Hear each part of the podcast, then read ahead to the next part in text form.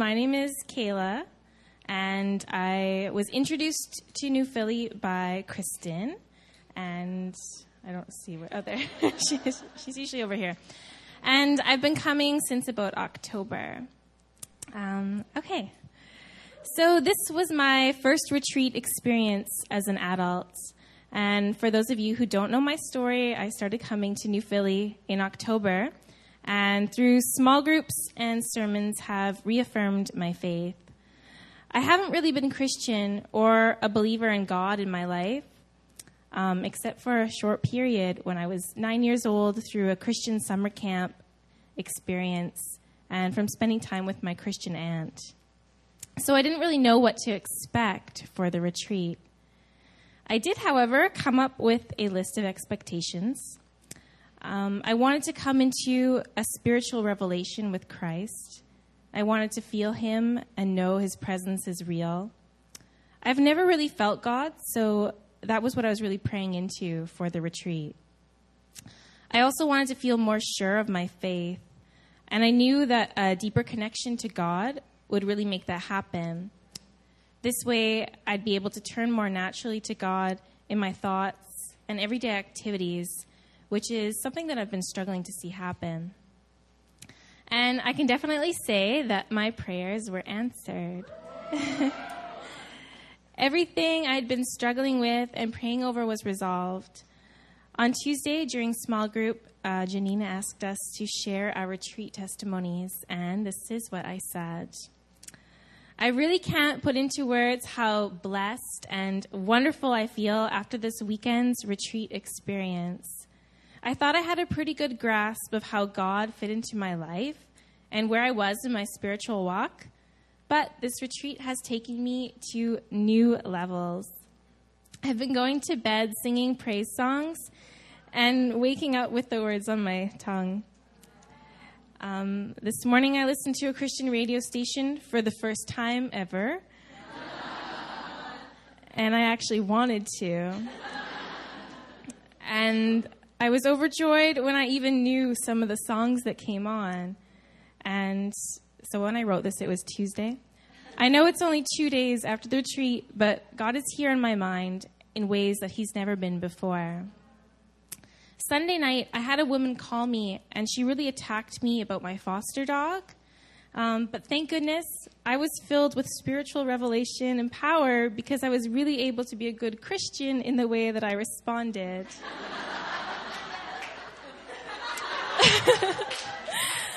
I am very thankful that I was filled with God's strength and grace because right away I was just able to turn to God, pray, and sing in order to strengthen myself against the enemy. I think that after all the positivity and wonder of the weekend, the enemy was really trying to find a way to defeat God and break me down. Some of the things that stuck out for me were Pastor Benjamin's message, Hold It Down, and Joe O's Don't Have a Life Worth Envying, Have a Life Worth Sharing.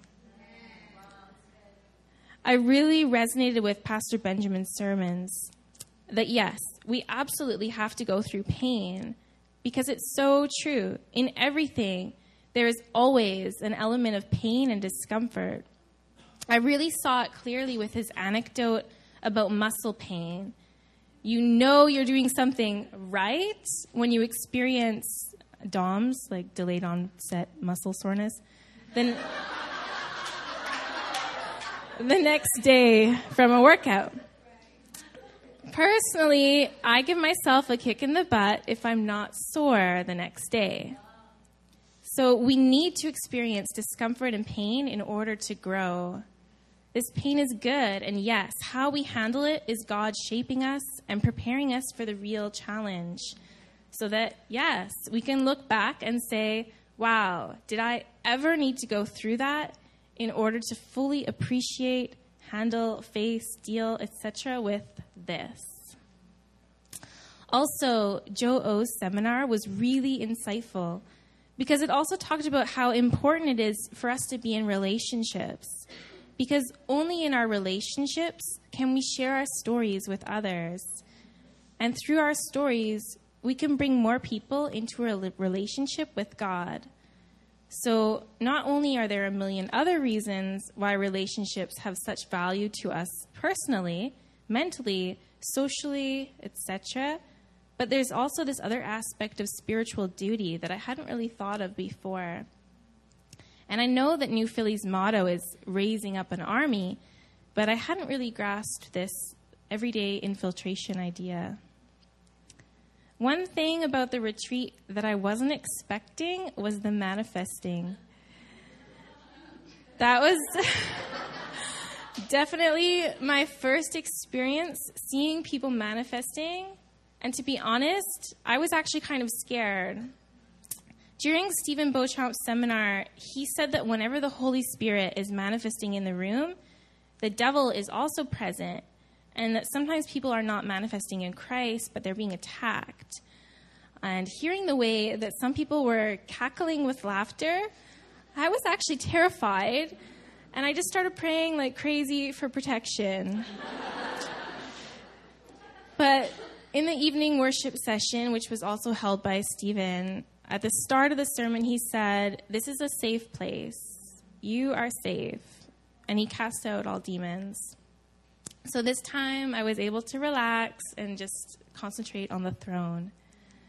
Um, I didn't manifest, but when Stephen put his hand on my head, I did fall, and I felt perfectly safe and surrounded by God's warm, white, holy light.